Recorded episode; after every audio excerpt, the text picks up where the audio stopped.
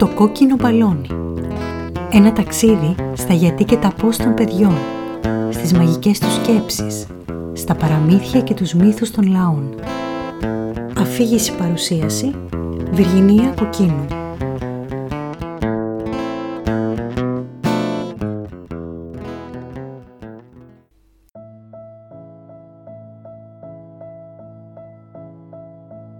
Κάποτε ο Προμηθέας έπλασε την αλήθεια από πυλό και αφού την έπλασε είπε για λίγο να ξεκουραστεί και βγήκε από το εργαστήριό του. Βοηθός του Προμηθέα ήταν ο Δόλος, ένας άνθρωπος λίγο πονηρός. Σαν βρέθηκε μόνος στο εργαστήριο, σκέφτηκε να προσπαθήσει να φτιάξει ένα άγαλμα όμοιο με αυτό του δασκάλου του, για να δει αν θα καταφέρει να τον ξυγελάσει. Πήρε λοιπόν πυλό και άρχισε να πλάθει.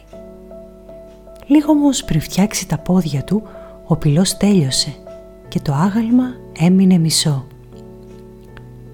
Σαν γύρισε ο Προμηθέας είδε τα δύο αγάλματα και παρόλο που κατάλαβε ποιο ήταν το δικό του εύκολα, θαύμασε τη δουλειά του δόλου και αποφάσισε να δώσει πνοή και στα δύο. Έτσι φύσηξε ζωή και στις δυο αλήθειες. Μέσα σε λίγη ώρα οι δυο αλήθειες είχαν αποκτήσει ζωή.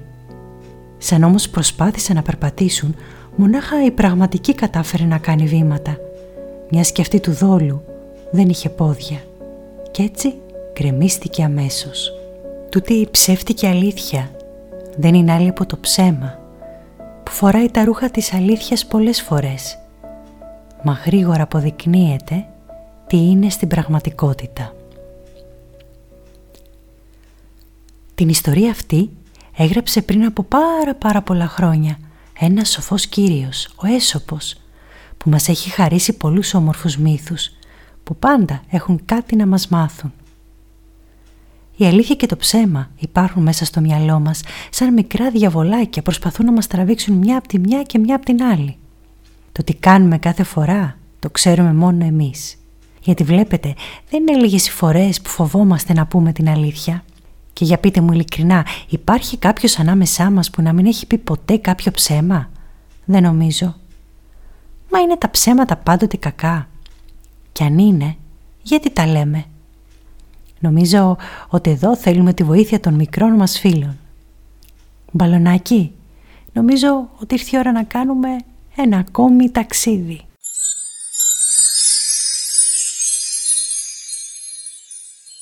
Γιατί οι άνθρωποι λένε ψέματα; Πολλές φορές να κερδίσουν κάτι ή να αποφύγουν κάτι. Για να καλύψουν κάτι που δεν θέλουν να, να το ανακαλύψει κάποιος άλλος νομίζω. Μερικές φορές το λένε για πλάκα, ε, μερικές φορές για να καλύψουν κάποιο πράγμα ή και μερικές φορές επειδή φοβούνται κάποιοι και λένε ψέματα για να για να μην τον πειράξει κάποιος και τέτοια. Ε, λένε ψέματα γιατί μπορεί να θέλουν να σώσουν το μυστικό ενός φίλου του, να θέλουν να σώσουν μια τιμωρία. Είναι τα ψέματα πάντα πολύ κακό πράγμα. Κάποιες φορές όχι, γιατί μπορεί τον άλλον να μην τον αφορά η αλήθεια και να πρέπει να του πούμε ψέματα. Εγώ λέω ναι, είναι μερικές φορές πολύ κακό πράγμα. Μερικές φορές, όχι πάντα. Μερικές. Πότε δεν είναι κακό πράγμα; Ε, αν το λέμε ας πούμε για αστείο, λέμε ανέκδοτα, ιστορίες. Ε, όταν ε, θέλουμε να παίξουμε. Ωραία. Ή όταν θέλουμε να παίξουμε κάνα θέατρο. Λέ, δεν είναι πάντα τόσο κακό το ψέμα, γιατί μπορεί να θέλουμε να κάνουμε μια έκπληξη σε κάποιον συγγενή μας, σε κάποιον φίλο μας και να του λέμε και εγώ να κάνουμε σαν να μην ξέρουμε καν ότι έχει γενέθλια ε, την ημέρα εκείνη και όμως με το που γυρίσει σπίτι του να το κάνουμε όλη την έκπληξη.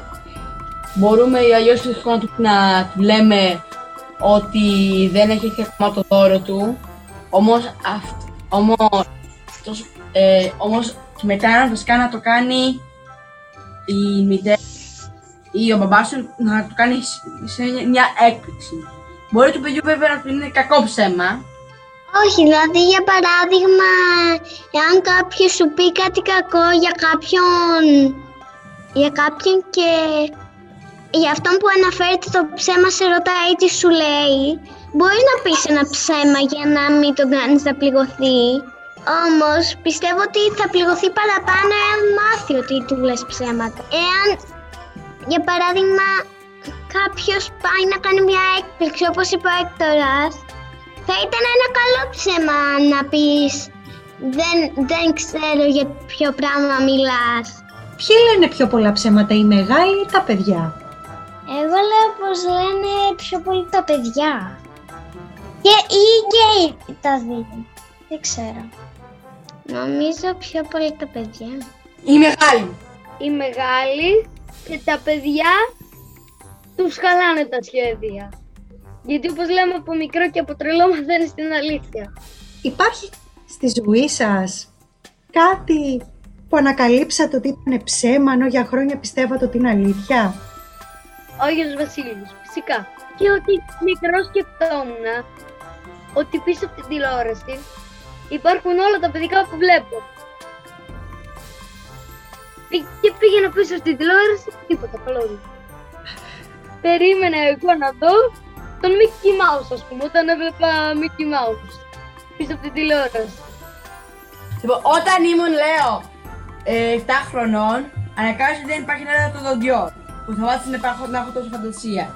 Και όταν ήμουνα τώρα φέτος, ανακάλυψα φυσικά το πίστευα και από πέρυσι και από πρόπερση. Διότι στη τετάρτη δημοτικού ε, το ανακάλυψα λοιπόν φέτος το, δηλαδή το σίγουρεψα φέτος και ειδικά σήμερα το σιγούρεψα ότι there aren't Santa Claus. Δεν υπάρχει Άι Βασίλης. Ναι. Μετάφραση. Και εγώ τον Άγιο Βασίλη. Ότι όταν, όταν, όταν, αν- όταν πετάς, πετάς νερό στο διάστημα ότι δεν, δεν, δεν ότι υπάρχουν στους τοίχους. Όταν πετάς νερό στο διάστημα δεν πέφτει πάνω στους τοίχους. Ναι, δηλαδή αν έχεις ένα ποτήρι νερό και το πετάξεις, Ναι. θα γίνει μια φούσκα. Αν το ψέμα ήταν ένα ζώο, ποιο ζώο θα ήταν και γιατί; θα ήταν η αλεπόψη. Πονηρή και μπορεί να πει πολλά ψέματα για να γλιτώσει. Όπως ας πούμε, σε ένα DVD που είχα δει η Φλόρα, έλεγε «Μμμ, θα σε βοηθήσω εγώ να φτάσει στον προορισμό σου. Εγώ λέω η Αλεπού. Γιατί; Γιατί η Αλεπού είναι πονηρή και μπορεί να κοροϊδέψει πολλούς, πολλά ζώα. Νομίζω ο Λύκος. Γιατί; Γιατί ο Λύκος προ- πάντα προσπαθεί αθόρυβα.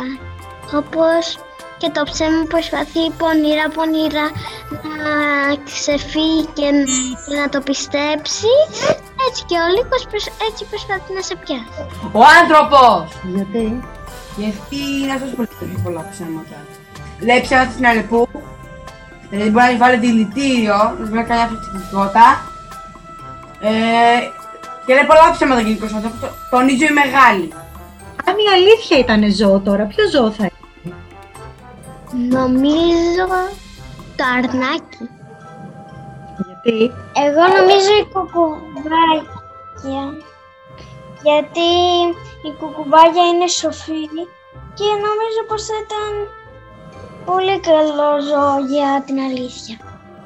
Ιωάννα, γιατί το αρνάκι; Ε, πρ- πρώτον και μετά τ- θεωρώ το σκύλο ότι πρώτον το αρνάκι δεν θα προσπαθήσει ποτέ πο- να σου κάνει κακό ότι δεν θα προσπαθούσε για παράδειγμα να σου κάνει κάτι. Είναι ένα γνώζο όπως και η αλήθεια. Όταν τη λες νιώθεις πολύ καλύτερα. Απελευθερώνεις Το λαγουδάκι. Ε, ο άνθρωπος γιατί μπορεί και μιλάει και τι λέει. Ξέρετε κάποιο διάσημο ψεύτη; Κάποιον ήρωα από παραμύθι, κάποιον ήρωα από την ιστορία που να... Ναι. Πινόκιο! Ναι, ο Πινόκιο. Ο μικρός βοσκός! Ο ψεύτης βοσκός. Κάποιοι λένε ότι η αλήθεια πάντα λάμπει, δηλαδή πάντα ό,τι ψέματα και να πούμε η αλήθεια θα φανεί. Το πιστεύετε αυτό; Ναι, γιατί υπάρχει και μια ε, και ένα ε, πράγμα που λέει το ψέμα έχει κοντά ποδάρια. Ας πούμε, μπορεί να πεις ένα, πιστεύεις ότι κρατάει η αλήθεια και να μην την κρατήσει, να το πεις σε έναν άλλον. Ο άλλος να είναι ίδιος με αυτό που του είπε και να το πεις σε έναν άλλον, ο άλλος να το πεις σε έναν άλλον, ο άλλος να το πεις σε έναν άλλον και ο άλλος να το πεις σε αυτόν που δεν πρέπει να το πεις. Ναι, ναι, πιστεύω ότι κάποια στιγμή όλα θα φανούν αλήθεια ή ψέμα, λάθος, σωστό, όλα.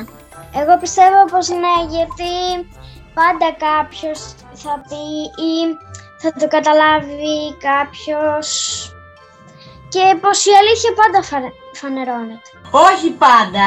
Ε, κάποιες φορές, λοιπόν, ε, μπορεί να μην βγει στο φως ποτέ, γιατί και εγώ έχω κάποια μυστικά, κάποια μυστικά πράγματα που κάνει και δεν τα έχω πει σε κανέναν. Και δεν θα βγει ποτέ αυτό το φως.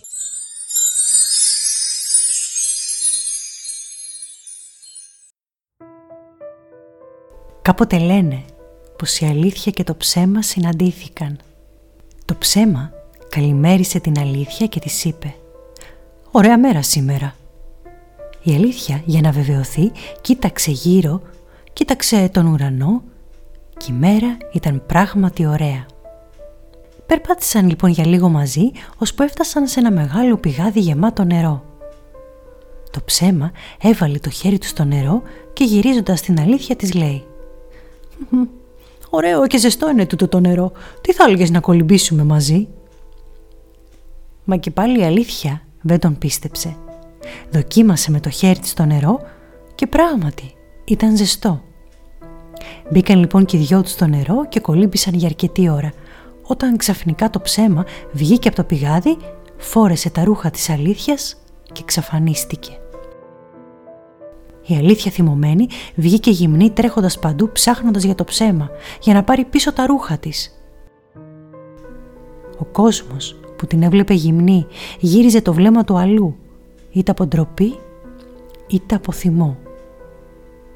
Η κακόμερη αλήθεια Τροπιασμένη γύρισε στο πηγάδι και χώθηκε εκεί για πάντα. Από τότε λένε πως το ψέμα γυρίζει ανενόχλητο, ντυμένο σαν αλήθεια, ικανοποιώντας τα τερτύπια του κόσμου. Του κόσμου που με κανένα τρόπο δεν θέλει να δει τη γυμνή αλήθεια.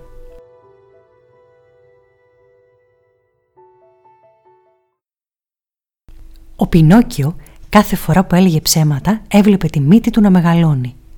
Μα στο τέλος θα την πατήσει από τα ίδια του τα ψέματα και κάπως έτσι θα βάλει μυαλό.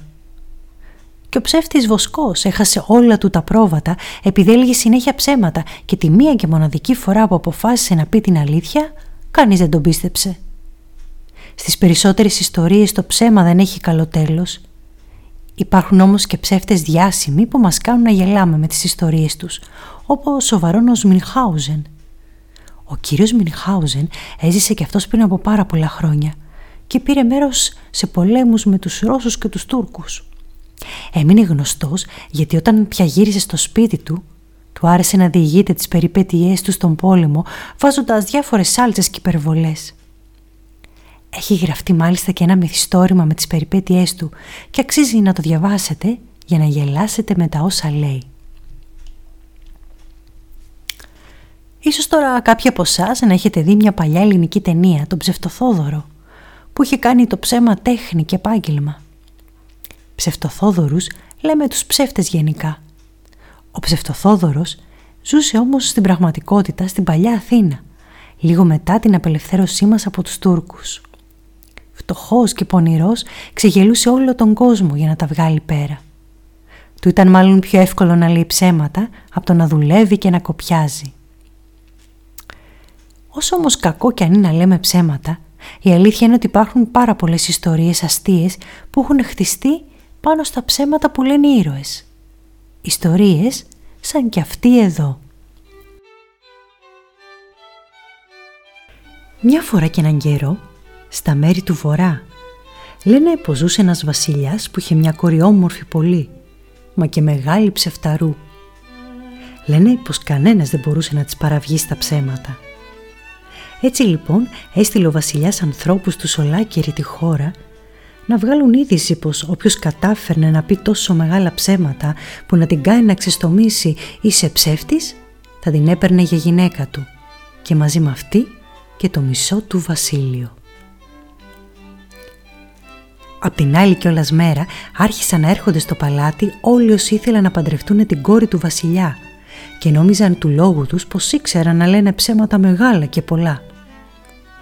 Μα κανένας τους δεν τα κατάφερε και όλοι τους γίνανε ρεζίλοι γιατί κάθε φορά η πριγκίπισσα μπορούσε να πει καλύτερα και μεγαλύτερα ψέματα από τα δικά τους και γελούσε μαζί τους. Και μια μέρα, ύστερα από καιρό, φάνηκαν μπροστά στο παλάτι τρία αδέρφια, αποφασισμένα να δοκιμάσουν την τύχη τους. Οι δυο μεγαλύτεροι ξεκίνησαν να λένε πρώτα ο ένας και ύστερα ο άλλος με τη σειρά τους τα ψέματά τους. Μα κανένας τους δεν τα κατάφερε και πάλι.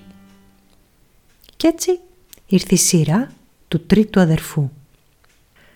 Αυτός λένε πήγε και βρήκε την πριγκίπισσα μέσα στους βασιλικούς τάβλους. Στάθηκε το λοιπόν εκεί κοντά της και τη χαιρέτησε.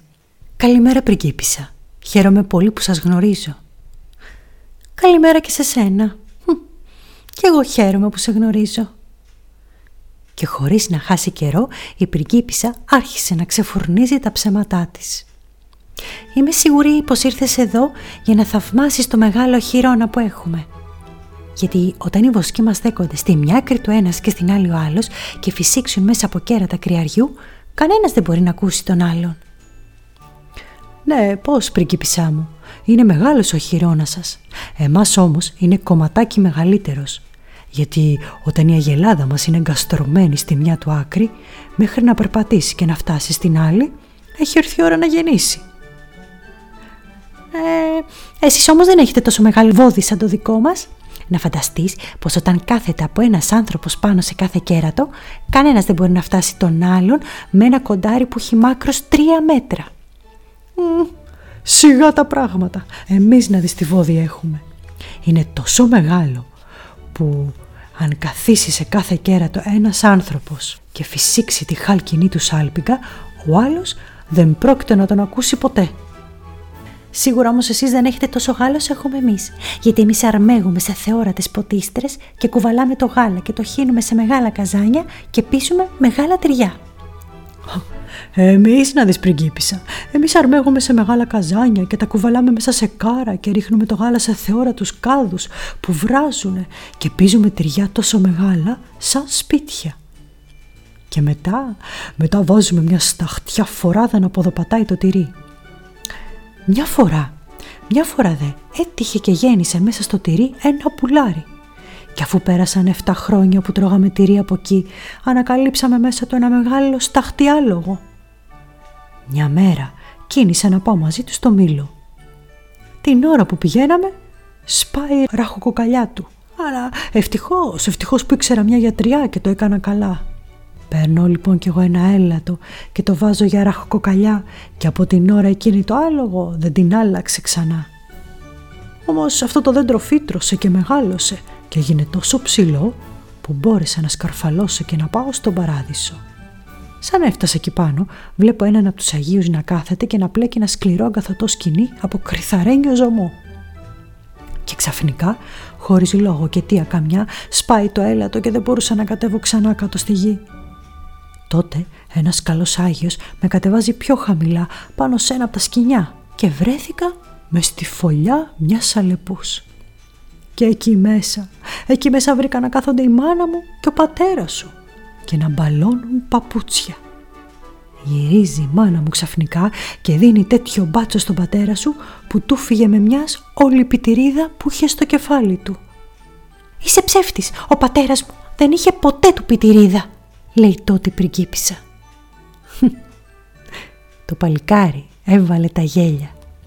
Η πριγκίπισσα μόλις είχε βρει τον μάστορά της, κάποιον που μπορούσε να πει μεγαλύτερα ψέματα από εκείνη. Κι έτσι, Το παλικάρι πήρε την πρικίψα για γυναίκα του και δώρο το μισό βασίλειο. Τελικά όμως τα παραμύθια είναι ψέματα ή αλήθεια; Τα παραμύθια είναι ψέματα ή αλήθεια; Ψέματα. Το παραμύθια ανάλογα. Μπορεί κάποιον να βασίζεται σε μια αληθινή ιστορία ή τα παραμύθια φαντασίας και τα παραμύθια που είναι βασισμένα σε ιστορίες. Όλα, όλα τα παραμύθια ε, είναι αλήθεια γιατί προσπαθούν να σου διδάξουν κάτι αλλά με άλλο τρόπο από ό,τι στην πραγματικότητα.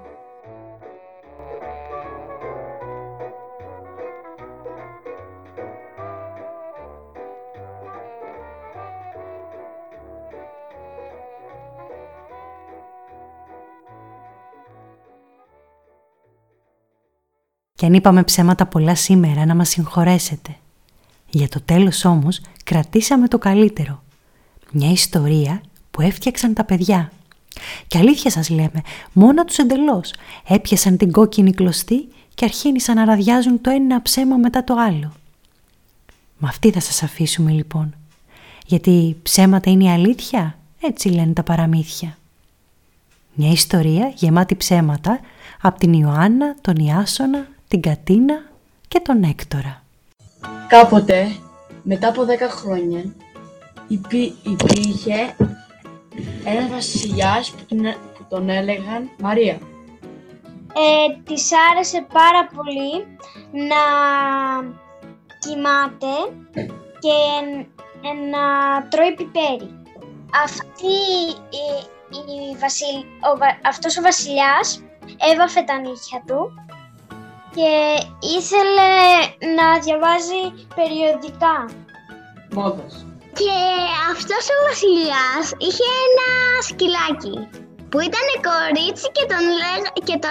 και τη λέγανε Μάριο. Ο Μάριος ήταν ένα Πομεράνιαν που είχε ένα πολύ όμορφο πράσινο κολάρο που έγραφε πάνω κοριτσάκι Μάριος.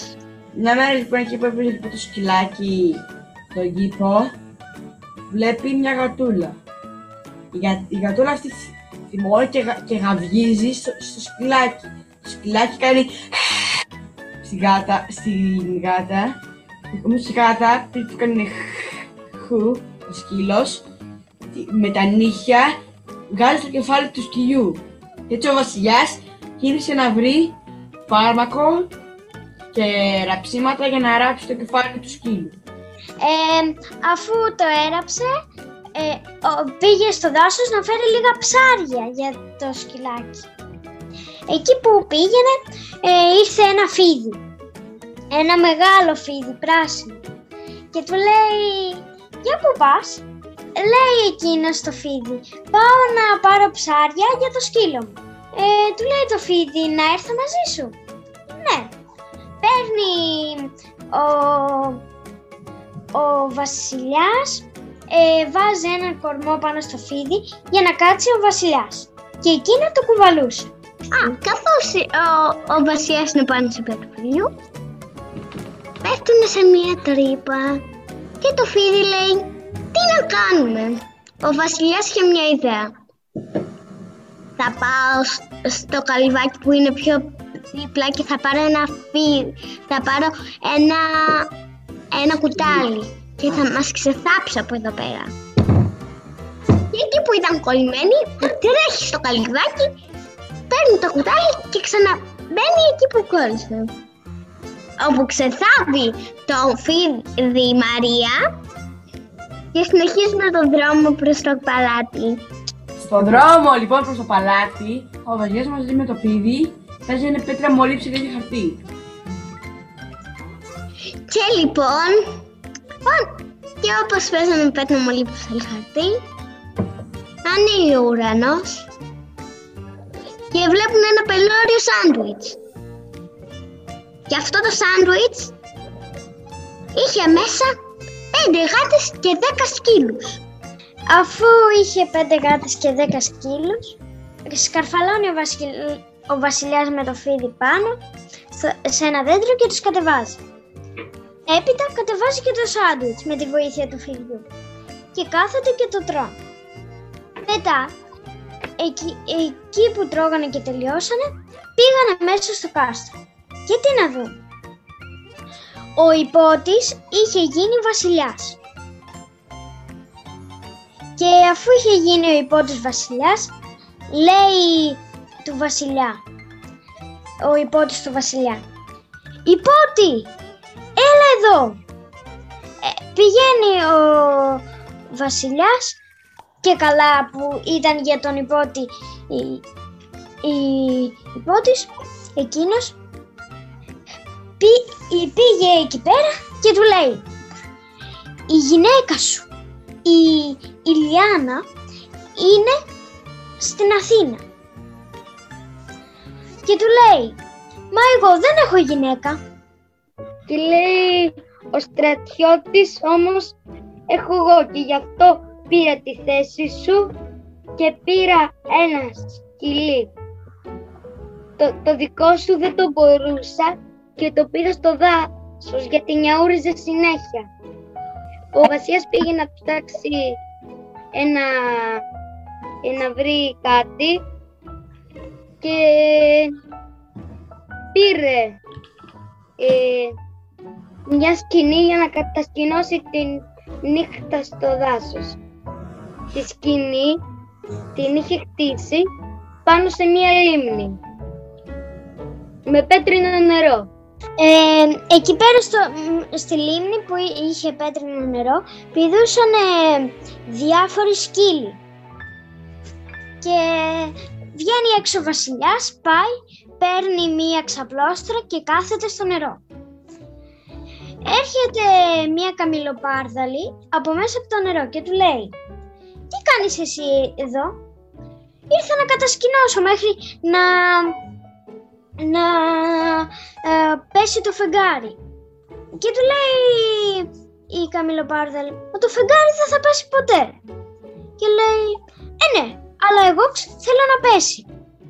Φεύγει η Καμιλοπάρδαλη και έρχεται ένας βάτραχος και του λέει, Γεια σου βασιλιά, τι γυρεύεις εδώ πέρα, ήρθα να βρω το σκύλο μου λέει. Και του λέει «Ε, εγώ έχω ένα skateboard χωρίς ροδάκια. Θέλεις να κάνεις» και του λέει «Ναι, ευχαριστώ». Και λοιπόν ο βασιλιάς έκανε όρδες μέσα στο δάσος skateboard μέχρι που άκουσε ένα σκυλί να γαυγεί, να νιαουρίζει. Και όχι οποιοδήποτε σκυλί, το σκυλί του. Το σκυλί του νιαούριζε δυνατά και πετάχτηκε από το νερό, από το πέτρινο νερό, ένας τεράστιος κόκορας και, άλ, και, και άρπαξε με τα μεγάλα του παπάμια το σκύλι του Βασιλιά και το έχωσε μέσα στην πέτρινη λίμνη. Λέει ο Βασιλιάς, τι να κάνω, τι να κάνω. Τι να κάνω, τι να κάνω, βουτάει μέσα στο νερό, πας και βρει καμιά είσοδο να πάει πιο γρήγορα. Περνάει ένα λιμάνι, μία θάλασσα, τίποτα. Ξαφνικά βλέπει ένα κουνέλι μέσα στο νερό. Και, και ξαφνικά το κουνέλι έγινε τρύπα. Α, ευκαιρία να μπω μέσα στην τρύπα, μπας και πρώτο σκυλάκι μου.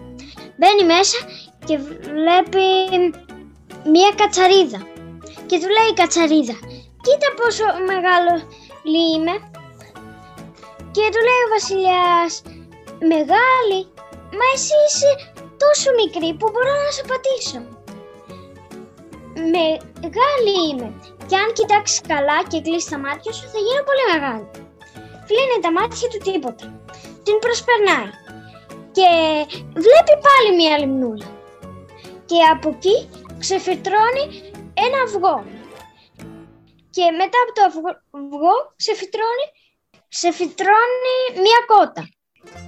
Και λέει η κότα, έλα κοτοπουλάκι μου, περπάτα, περπάτα.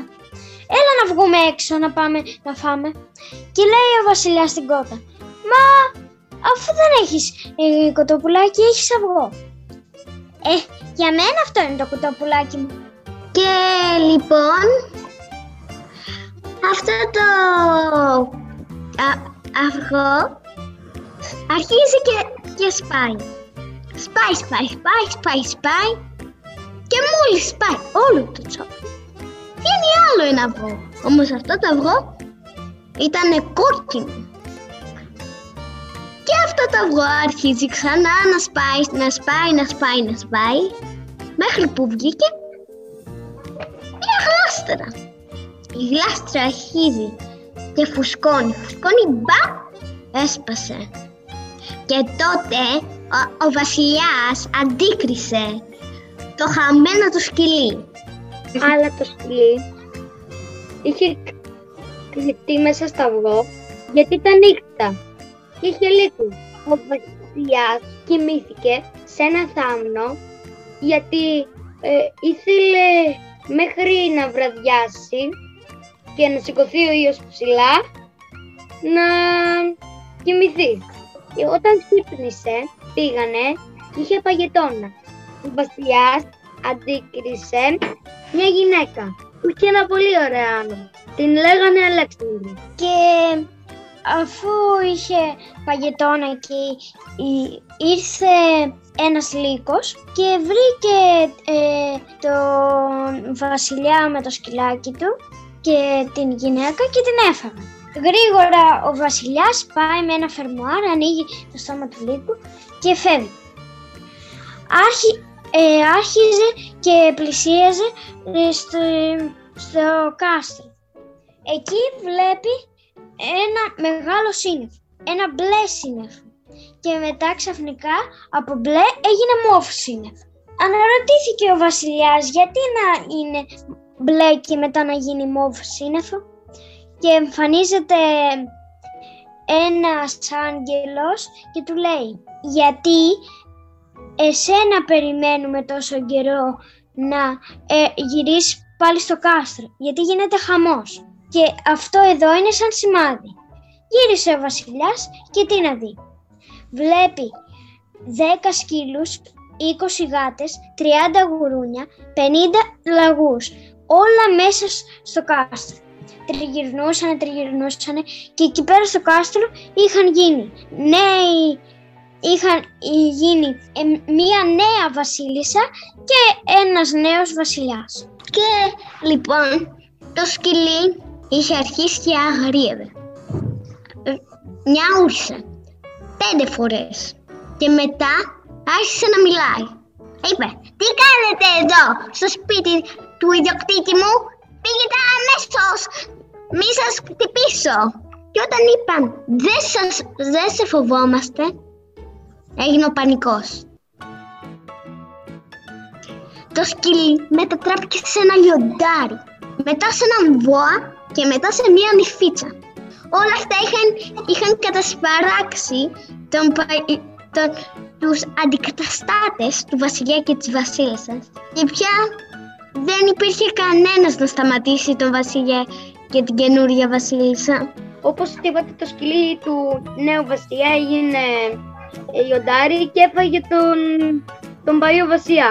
Ο παλιός βασιλιάς έτρεξε γρήγορα, πήγε σπίτι του, έφερε ένα σπαθί και άνοιξε τη, το κοιλιά του λιονταριού. Πήγε και τάισε το λαγό με πέτρινα καρότα, σκύλο με μαρμάρινο κρέας και τις γάτες με πετροκόκαλα. Πάει λοιπόν ο βασιλιάς και έχει διεκδικήσει το θρόνο του. Ο θρόνος του ήταν φτιαγμένος από άμμο με λίγη δόση ατσαλιού. Ο βασιλιάς έζησε καλά και ευτυχισμένος με τη βασίλισσά του που είχε πάει παλιά ο Λύκη την Αλέξανδρος και ζήσαν αυτοί καλά και ευτυχισμένα.